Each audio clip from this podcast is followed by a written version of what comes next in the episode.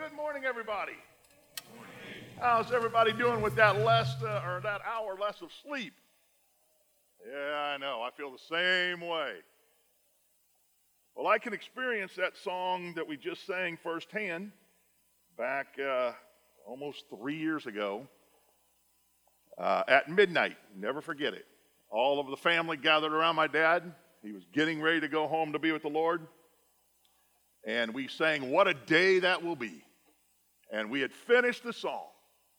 And all of a sudden, and I have it on, on my, my phone, my dad blurts out, What a day that will be. And we had to sing it again. So he, at, on his deathbed, he was singing praises to the Lord. Well, I know that some of you are anxiously awaiting where the trip's going to be this fall. Some of you don't care. That's okay. I'm going to tell you anyway. Well, the votes are in, and it was close. It was very close. And uh, in fact, one vote, well, this, this trip won by about five. Then the other ones were really close within one. So all, all four of them, everybody liked. But we're going this fall, October the 13th through the 19th, we are going to Washington, D.C., the Bible Museum, Museum of the Bible, and then we're going to go to uh, Billy Graham's uh, library in Charlotte, North Carolina, uh, with a few other things. There'll be information coming out in the weeks ahead, but that's where we're headed. Um, and so, those of you that said, I want to go, well, now it's time. So, we're gonna, I'm going to do my best to keep the cost low. Um, and we're working on a lot of different things right now. And so, we're looking forward to a great time this fall. But put your cal- on your calendar October 13th uh, through the 18th, 19th, somewhere in there, depending on what we need to do. If you have your Bibles, turn to Galatians chapter 5, and I'll get there in just a minute. Then I'm going to read a longer passage in Proverbs later on in my message.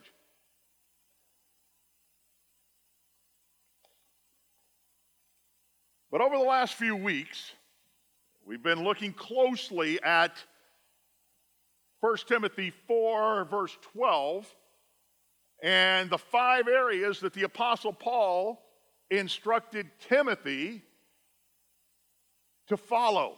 Whether he was a young man or young in the ministry, it didn't matter. Paul said, I want you to follow these five things. And we've been going over these five things. Today is the conclusion of all of this. And so we've looked at those first two, which were inward qualities, the things that you can see immediately. And then we saw the last week, we saw the uh, two of the, uh, sorry, the first two are the outward qualities. Then we just saw last week the two inward qualities. And we have one more inward quality that we're going to look at, and that is purity. Purity. Have any of you, especially you men in this auditorium this morning, ever bought a piece of jewelry? Lift your hands. Okay. Checking it out. And most of you men, you know about 10 karat gold and 14 karat gold and 24 karat gold. It means nothing to almost everybody else, but to the guy, it means a lot because eh, the higher the gold content, the more expensive that piece of jewelry becomes. But buying a diamond to go with that jewelry, that in itself is an altogether another experience. I remember for the very first time going into a jewelry store and I was looking for a, a replacement for uh, the diamond that I had originally in my wife's wedding ring, her engagement ring. And when I walked and I, I took it out of my pocket, it was no longer there. I thought, okay, it's in my pocket. No, it wasn't. Lost it. Don't know where. And so went in, had to get a new one. And so I got a lesson on diamond quality. And he said, Look in here. And he goes, Every diamond is going to have a black speck in it of some sort. The more black specks that are in there, the less the quality is. And he goes, he let, now look at this one. And I looked at it and it was beautiful. It was magnificent. I only could see one little black spot in there. I knew that if I found a black spot that he was not selling me a cubic zirconium because those are all fake. And so I looked and I said, this is the one, I want it. And then he gave me the price tag for it. And I'm thinking to myself, is my wife worth this? I thought of that for about one one millionth of a second.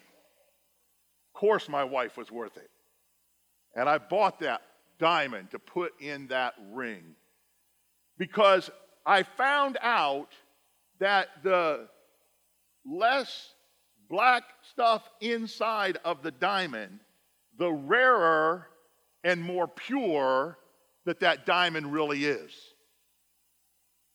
Today's society, purity is rare. It's rare in today's society. You are more likely to find a person who does not live a pure life than one who does. The difference is we have the choice to be like others, or we can be the few who live their lives differently.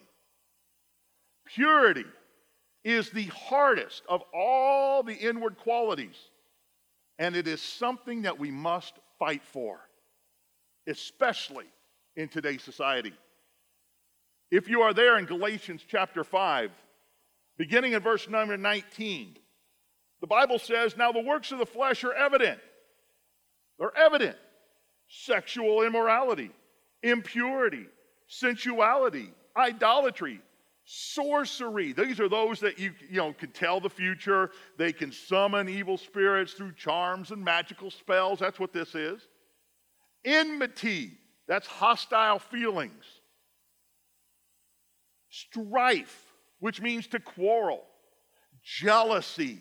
We see that quite a bit, don't we? Fits of anger. This is throwing a temper tantrum because you didn't get your way. Fits of anger. Rivalries, doing whatever it takes to get ahead even if it means telling lies about another person. Boy, do we see that in the news all the time, don't we? Dissensions, people who are sowing discord, divisions, envy. We're envy because we're jealous of what other people have. Drunkenness or alcoholism, orgies, those are wild sexual parties. And things like these. And Paul says, I warn you as I warned you before that those who do such things will not inherit the kingdom of God. There is a battle coming in your life, and you had better be prepared and ready for it. Why? Because the enemy has surrounded us. Impurity is all around us today. It's in the lives of the people we know. It's in the books we read. It's in the movies that we attend and the, the shows that we watch on television or on our computer, or what I think is one of the most dangerous devices today, our cell phones. Because they can be concealed so that it doesn't look like anybody knows what we're doing. We're in a battle for our mind, and unless we protect it, we are going to lose. Spiritual battles can be long and fierce. We must be fully equipped by putting on the entire, not just the pieces we want to put on, but to put on the entire armor of God. We are given this armor so that we may be able to stand against the wiles of the devil. The word wiles there are the tricks. The devil is the biggest trickster that's ever been. He knows your weakest area and he'll attack it. And if you're a Christian, he knows that you cannot lose your salvation. However, he will do whatever it takes to destroy your testimony for Jesus Christ. Because he knows if you just, he destroys your testimony for Jesus Christ, nobody else will want to be saved because of the life that you're leaving, leading. He's out to destroy your testimony if you're a Christian. And so Ephesians 6 gives us the pieces of the armament that we need for protection. And one of the most important pieces is the breastplate of righteousness. That's one of the most important pieces. Why? Because it protects our heart. If we don't want to live a righteous life as a Christian, then we are going to leave a gaping hole in our armament, and we will be susceptible for an attack that could kill us. Paul instructs us in, in Ephesians 6 several times to do one thing, and that is to stand. To stand. This gives us a picture that we're not marching. That's what most people think we're doing while we're in the this spiritual warfare as we're marching along. No, we're standing firm. We're guarding the fortress of our soul. And we are protecting our testimony for Christ at all costs. Ephesians 6:12 tells us, "For we do not wrestle against flesh and blood, but against the rulers and against the authorities and against the cosmic powers over this present darkness and against spiritual forces of evil in the heavenly places. 2 Corinthians chapter 10 verses 4 and 5 tells us, "For the weapons of our warfare are not of the flesh, but have divine power to destroy, to destroy strongholds or to destroy fortresses." We destroy arguments and every lofty opinion raised against the knowledge of God, and listen to this, take every thought, take every thought captive. Why do we need to do that? We need to take our thoughts, and what we need to do with our thoughts is to make them a prisoner of this spiritual warfare that we're in. If we take our thoughts and we make them a spirit, we, we take them captive, we put them in prison so they cannot do any harm to us. We're taking them as prisoners of war. But most of us don't do that. We would rather live for the world than we would live for Christ. James 4 7 tells us to submit ourselves to God, resist or take a stand against the devil, and he will, we've all heard this word, flee from you. What it is saying is the devil, you flee, that you resist him, you go against him, and the devil's going to escape from you. If you've, I don't know if anybody ever lives uh, next to a, a prison, but if you did, it's probably one of the safest places to live. Because if you lived right next to the prison and a prisoner escapes, do you think they're going to come to your house to hide out?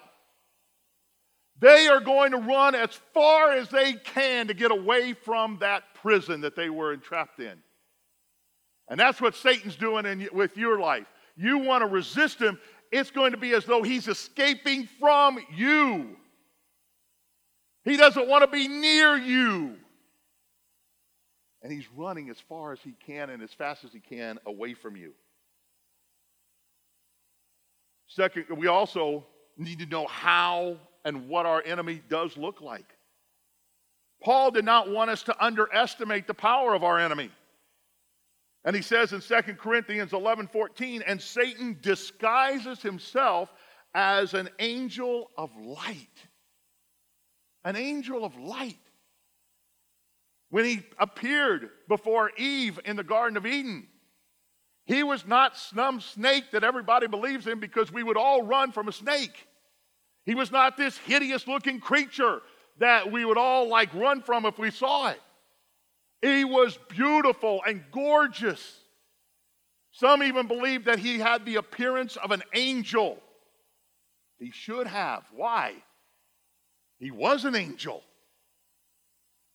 He was a fallen angel, but he was an angel. And he tricked Eve. And he's still tricking all of us today. Because when he is, appears as an angel of light, it makes it difficult for us to understand who the enemy is when he looks just like us. It used to be, I don't know how many of you, I'm going to date myself right now, how many of you love to watch The Lone Ranger and Tonto? The Lone Ranger had a mask on, he had a white hat, and he had a white horse named Silver. And every episode on television, my dad listened to it on the radio, and all of it was was in his mind. Then it came to TV, and I got to see it. But every episode, you knew who the good guy was and who the bad guy was. Because the good guy always wore a white hat, the bad guy always wore a black hat. But that's not what the Bible's telling us about the devil. He's telling us that he looks just like you and me. And so it's going to be difficult to resist him when he looks like us. But we're being attacked on all of these five areas that I've gone over the last several weeks. We're being attacked in our speech, our conduct, which is our lifestyle, our faith, love, and of course, purity. Why are we being attacked? Why did Paul mention these five things to Timothy to do these five things? Because he knew that they were the most important areas of one's life. He also knew that purity was the most delicate. And if purity was to be ruined, it would be the costliest. The first thing I want you to notice this morning is this purity does not give you the right to do anything you want to do with your body. Let me repeat that. Purity does not give you the right to do anything you want to your body. As Americans, we love to talk about our rights, don't we? At times we get even angry and we feel that our rights have been infringed upon. But when we come to Christ, we give up our rights. We may have freedom of speech, but in Christ we understand that we should not say anything that we should that we would want to say. The same goes for our purity. Our body does not belong to, uh, to us, it belongs to Christ. And we've given up that right to mistreat it. I like how the contemporary English version puts it in 1 Corinthians chapter 6. In verses 18 and 20, it says, Do not be immoral, do not be immoral in matters of sex. That is a sin against your own body in a way that no other sin is. You surely know that your body is a temple where the Holy Spirit lives. The Spirit is in you. The Holy Spirit is in you and is a gift from God. You are no longer your own. God paid a great price for you. So use your body to honor God. Have you ever heard of the term propaganda? Propaganda is not the same as news, although they use news uh, sources to promote propaganda. But according to Oxford Dictionary, propaganda is information, especially of a biased and misleading nature, used to promote a political cause, a point, or point of view. It is intended to affect the way people believe and feel about war and government. During World War II, Adolf Hitler controlled all of the media in Germany. And get, listen, folks, I, I've been around the block a while. Every single president since I can remember has been Adolf Hitler reincarnated. So just keep that in mind. I don't care who it is. He's always been Adolf Hitler somewhere. It's, you know, just get over it. That's all I'm going to say. But during World War II, he controlled the media. And he began to spread lies about his enemies. And he wrote, while in prison, a book by the name of Mein Kampf, which means my struggle. And he said in that book, the art of propaganda lies in understanding the emotional ideas of the great masses and finding through a psychologically correct form the way to the attention and thence to the heart of the broad masses. The fact that our bright boys do not understand this merely shows how mentally lazy and conceited they are. Hitler mentions this that propaganda is emotional, it's not intellectual. Uh, he then goes on to say, Our students are mentally lazy. They will soak up any lie that you will give them. They will soak up any lie that they see on television. They will think it's the truth. You think that's not happening today? Just go on any social media, throw something out there, they will believe that it's the truth without doing any research intellectually to find out what the truth actually is. It's still going on today. We are being bombarded with messages that tell us that we can have sex without consequences that we can live immoral lives but still have peace and contentment with Jesus Christ. And that we can mistreat our bodies any way we want.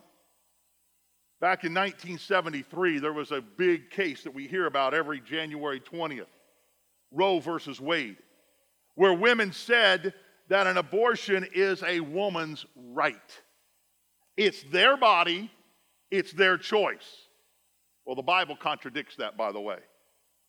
And it spread so far down that now in 2019, I can't even fathom this, but in 2019, two governors of New, one in New York, one in Virginia, have now signed laws that now grants doctors who have taken the Hippocratic oath to protect human life at all costs it has now given them the ability to kill a baby even after birth. And they got a standing ovation for signing it. Not only does our purity doesn't give us the right to do anything we want to our body, but secondly, purity protects you from danger. Abstinence is your best defense for not getting any type of sexual disease.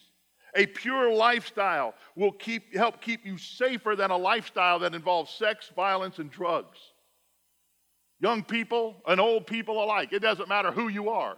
You need to be careful who you hang around with, as they can influence you on the choices that you make. Proverbs chapter 1 tells us, My child, obey the teachings of your, of your parents and wear their teachings as you would a lovely hat or a pretty necklace. Keep them close to you, he says. Don't be tempted by sinners to listen. Or when you say, hey, come on, let's gang up and kill somebody just for the fun of it. They're well and healthy now, but we'll finish them off and once and for all. And we'll take their valuables and fill their homes with, our with their stolen goods. If you join our gang, you will get your share. And then Solomon says, don't follow anyone like this or do what they do. The third thing that we need to realize is that it doesn't make sense for a Christian to live like a non Christian. It doesn't make sense for a Christian to live like a non Christian. John chapter 5, beginning of verse 15, tells us Do not love the world, nor the things that it offers you. For when you love the world, you do not have the love of the Father in you. For the world offers only a craving for physical pleasure. It offers you a craving for everything we see. And then it also tells us of the pride of our achievements and possessions. These are the things that we own and we have. We're proud of them. They are not from the Father, he continues, but are of the world. And the world is fading away along with everything that the people crave. But anyone who does what God pleases will live forever. This is a very logical conclusion for us to fight for our purity. It doesn't make any sense to become a Christian and then not live like one. When we live for Christ, we take on his values and we give up the world's values. Romans 6 2 tells us, What shall we say then? Are we to continue to sin that grace may abound? By no means. How can we who died to sin live in it? What we as Christians are to do, and what we do in this world, is we make compromises with the world. Compromises Though that, that word compromise, it is a subtle en- enemy of ours that will eventually damage your life and your purity. We want to get as close to the world as Christians, and yet we want to keep our testimony intact. This is how compromise works. We inch closer and closer to the things that we should avoid and we do it through compromise. Remember Lot in the Bible? We see Lot and Abraham looking over two massive pieces of land. Abraham tells his nephew Lot, Take whichever you want, and I'll go the opposite direction. And Lot looks around and he sees virtually barren land over here. And he looks over here and he sees plush land. He sees Sodom and Gomorrah and all these cities in the distance. He looks again and looks again. Probably ask his uncle Abraham, Are you sure You want to do this? Abraham's, I'm sure. And so Lot chose what was appealing to the eye. And we see the beginning of his downfall. We see that he pitches his tent towards Sodom. He's looking at Sodom and all the beauty. And he's away back from the city at this moment. And then the next time we see him, we see him inside the city. And then later on, we see him in Genesis that not only is he inside the city, he is now a, he's a bigwig in the city. He's now sitting with all the intellectual guys at the gate of the city. He's talking with them on a daily basis. And here's the sad thing Abraham, his uncle, begged God, if just 10 righteous people, would you save Sodom and Gomorrah? And the whole time Lot was there, they couldn't find 10 righteous people. And the last time we see Lot, he's running for his life out of the city because Sodom and Gomorrah were going to be uh, ruined and destroyed. The same goes for us. We look at the enticement of sin and we tell ourselves, we're not going to be affected by it.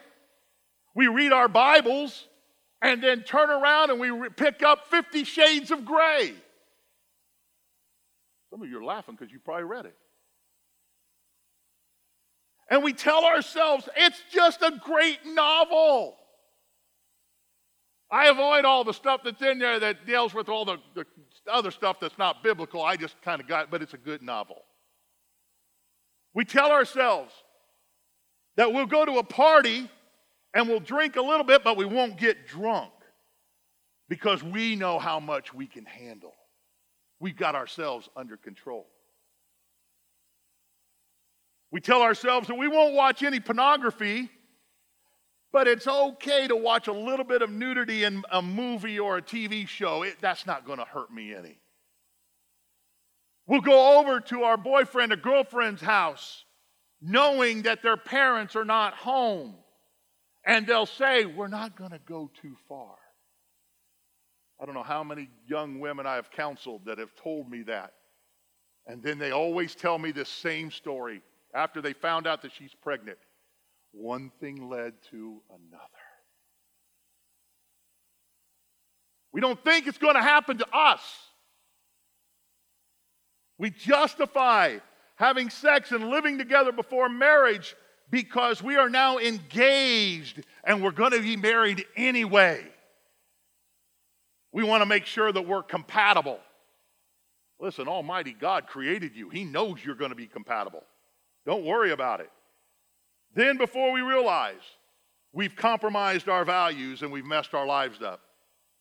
It's that subtle compromise in our lives that lead us into an ambush if we're not careful. For those of you that may not know, an ambush is when an enemy waits for a surprise attack because you know you're, he knows you're not ready for it. Our enemy, the devil, works the very same way. He hides himself and he waits for just the right moment to attack you. And when you are at the most vulnerable, and when you and he will attack you when you least expect it. What does 1 Peter 5 8 says? Be on your guard and stay awake.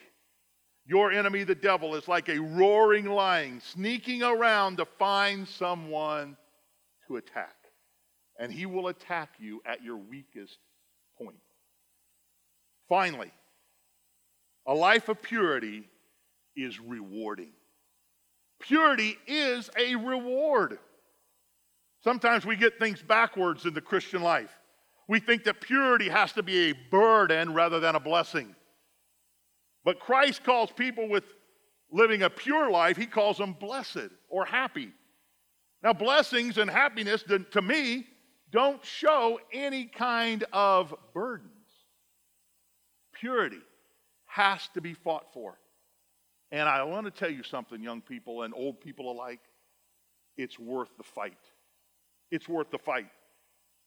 So, what can we do? Now, I'm going to talk to everybody. Most of you in this room say, well, this message does not pertain to me. Okay, just wait. How can we, what can we do for this, uh, uh, uh, in this battle for purity? First thing that you need to do is to develop a game plan. Develop a game plan for purity. Ask God for wisdom, understanding, insight, and knowledge. It's found in Proverbs chapter 2. Read it when you go home. Ask God. I ask for this every single day. I want wisdom. I want understanding. I want insight. I want knowledge. Secondly, don't listen to the subtle wor- words of the world. In Proverbs chapter 2, Solomon says, Wisdom will save you from the immoral woman, from the seductive words of the promiscuous woman. She has abandoned her husband and ignores the covenant she made before God. Entering her house leads to death, and, it the, and its road leads to the grave. The man who visits her is doomed. The third thing that we need to do is avoid situations that could potentially be dangerous to us. I want you to look in Proverbs chapter 7. Turn there if you would. I want you to uh, highlight some things, underline some things. Because those of you that are parents, grandparents, great grandparents, you can pass along this to somebody else. Proverbs chapter 7. I'm going to begin in verse number 5. Proverbs 7 and verse number 5. I'm reading out of the New Living Translation, but look at yours today. Love wisdom like a sister. Make insight a beloved member of your family.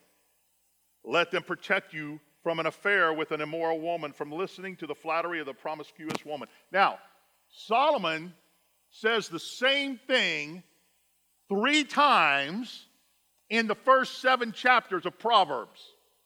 If you do what I do, you read a proverb a day. You have 31 days, there's 31 proverbs.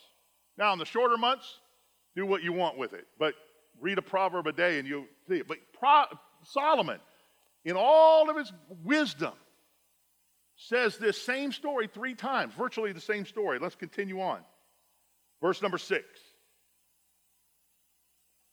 While I was in the, at the window of my house looking through the curtain, I saw some naive young men, and one in particular who lacked common sense. He was crossing the street near the house of an immoral woman. He knew where he was going, where he was at. Strolling down the path by her house. Probably saying, It's not going to affect me. I just want to see what, you know, what she looks like. I just want to see what her house looks like. I'm not going to get too close to her. And he walks near her house. And look at this. Sin loves darkness, by the way. It was at twilight in the evening as deep darkness fell. As deep darkness fell. Probably had no moon out that night. The moon at least gives you some light. The woman approached him seductively dressed and sly of heart. She was the brash, rebellious type, never content to stay at home. She is often in the streets and markets, soliciting at every corner. And she threw her arms around him and kissed him. Any guy would probably melt at this point. Oh, I've been waiting for you. Oh, you know, and just kissing on, and he feels like, oh, she likes me. No, she doesn't. She's using you.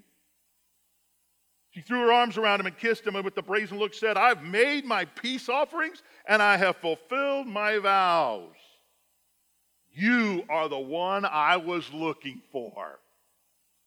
For I came out to find you, and here you are.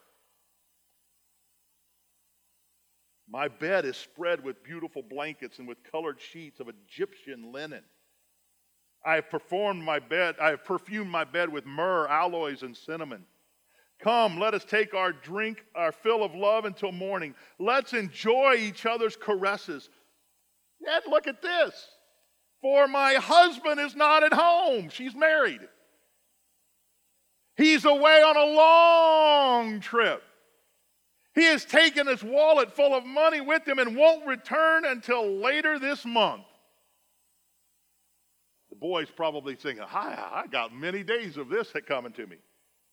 So she seduced him with her pure, pretty speech and enticed him with her flattery. He followed her at once, like an ox going to the slaughter. He was like a stag caught in a trap, awaiting the arrow that would pierce his heart.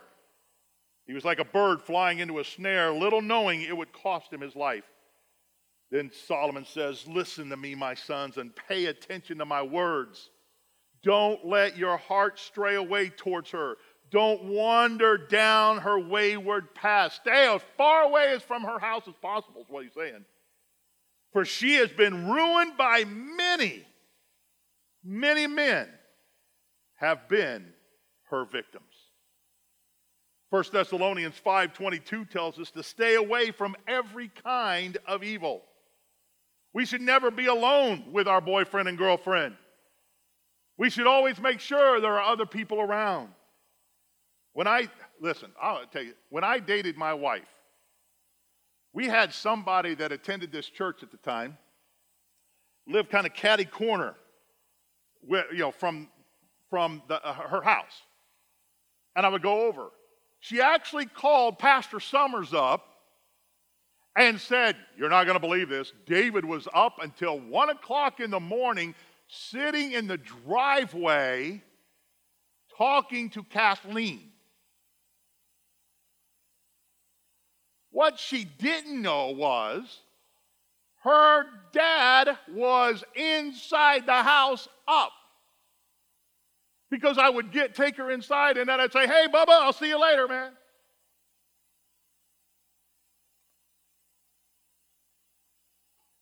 But yet she wanted thinking I was doing something wrong. I always made sure there were other people around. I never wanted to put myself in a compromising position. Some of us need to shut off our computers. We need to shut off our cell phones when you are at the weakest moment in your life. And don't watch the things that you should not be watching. The Bible says in Hebrews chapter 12 and verse 1, we're set aside all the sins that doth easily beset us. I'm going to be honest with you this morning. This is my easily beset sin. And if I'm not careful, it can ruin my life. What that means is everything I have done for 40 years in the ministry would be wiped out in a minute. Everybody that I had an impact on in my life would no longer, they'd say, well, I, if Dave's going to live that way, I, I'm not going to believe anything anybody else says after that. I could take a lot of people with me, and I don't want that. So we need to shut off the things that we shouldn't be watching. We need to be alert in our lives for temptations. We need to find the escape door. 1 Corinthians 10 13 says, No temptation has taken you that is common to man. And God is faithful and will with, and He will not let you be tempted beyond your ability. Get this now, but with the temptation, He will also provide the way of escape that you may be able to endure it. There's an escape route somewhere every time you're tempted. You've got to look for it though. It's there. Most of the time, we don't want to see it or we don't want to look for it. We need to avoid the music and the movies and the TV shows and clothing that represent or promote an impure lifestyle. Be careful, is what I'm saying. Just be careful. I'm not saying it's all wrong, I'm just saying be careful. And it's different for everybody. Sometimes we need to put on blinders. If you don't know what blinders are, they are things that horses have that they put on them when you go to the racetrack, and they're like this so that they have tunnel vision. They have tunnel vision so that they don't see the horses coming on the side of them and become distracted and cause an accident or lose the race. And so when I'm walking with my wife, I have to put blinders on. I want to tell you a secret. Before I started dating my wife, I looked at other women. I thought they were hot. I thought they were good looking. And do you think it stopped the day I stood up here on this platform and I saw my wife coming down that aisle? And I looked at her and she was the most beautiful thing and she was crying and I had allergies that day. And we sat up, we stood up here and we said, I do to each other. Do you think I stopped looking? No. I just had to put blinders on. Because I didn't want to do anything. There's times in the mall, she will tell me, Did you see that person? Uh, and I, I, I don't. I really don't. Most of the time, if you see me walking, I'm walking down. I don't, unfortunately, I haven't ran into a lot of things. I do. I, I look down because I know it could be a weak area in my life. And then I always love it when my wife says, Honey, did you see that girl? Do you think she's cute? Guys, never, ever, ever, ever, ever, ever, ever, ever, ever, ever, ever. I don't know if I ever said enough evers, but never admit that she was cute. You always say, You are much better looking, honey. Put on blinders if you need to. Have an accountability partner. My wife is my accountability partner. My wife is my accountability partner. If you go into my office right over here, my desk is in a corner unit. It's, I don't sit behind a desk. I, I, my, my desk is in a corner. I got two big computer screens. I got two open doors so that if anybody walks in my office and looks at my computer, they will see what I've got going on because I can't hear them coming in and I don't know what, I, I, my computers are always up. And I'm working on things. I want people to hold me accountable when I'm on my computer. My phone, the same way. I try to make sure that I'm in a position even at home, with you know, if I'm on my phone, I, I get on Facebook and Twitter at night just because I want to see what other people are doing. And so I'll be there at night, but I try to position myself so that if Kathleen glances over, if my daughters come and sit on my lap or whatever, that I'm not ashamed of what I have on my phone. It's easy to get down here and pull up something and then, then hit that off button as soon as they come up by you. Hmm. I want to protect myself. I don't, listen, folks, I don't always succeed at it. I don't always succeed. But what I am doing, I'm trying. I'm trying my best because I will accept God's forgiveness and I want God's forgiveness for those times that I have failed. 1 John 1 9 tells us if we confess our sins, if we turn from our sins, he is faithful and just to forgive us of our sins and to cleanse us from all unrighteousness. Hebrews 8:12 says, "For I will be merciful towards their iniquities or their sins, and I will remember them no more." And then I love this one. Psalm 103:12. As far as the east is from the west, so far he has removed our transgressions and our sins from us. Aren't you glad he didn't say as far as the north is from the south? Because if you go from the north to the south, you will eventually go north again, right? But if you go east and try to catch up to the west, you will always be going east. Always.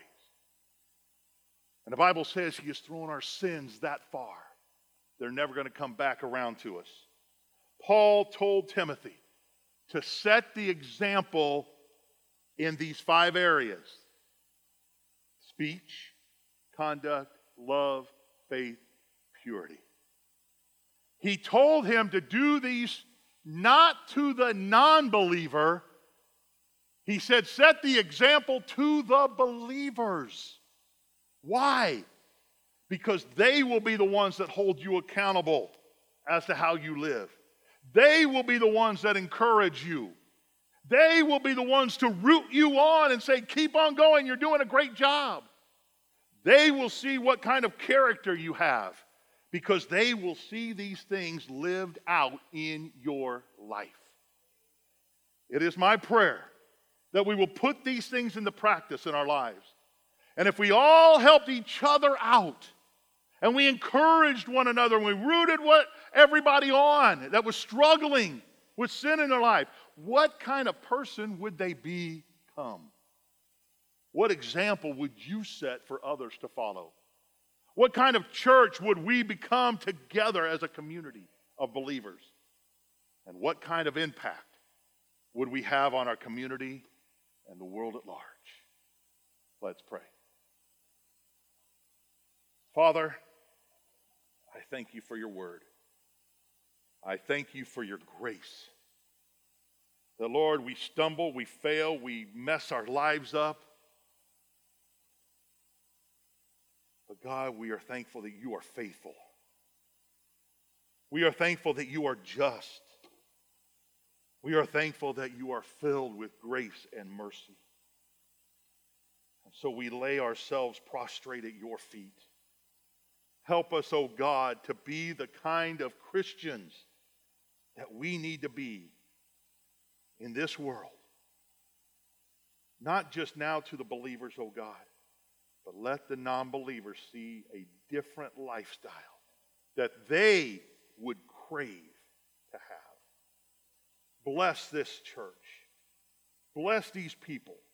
Help us to do what we need to do to live for you. In Jesus' name I pray. Amen.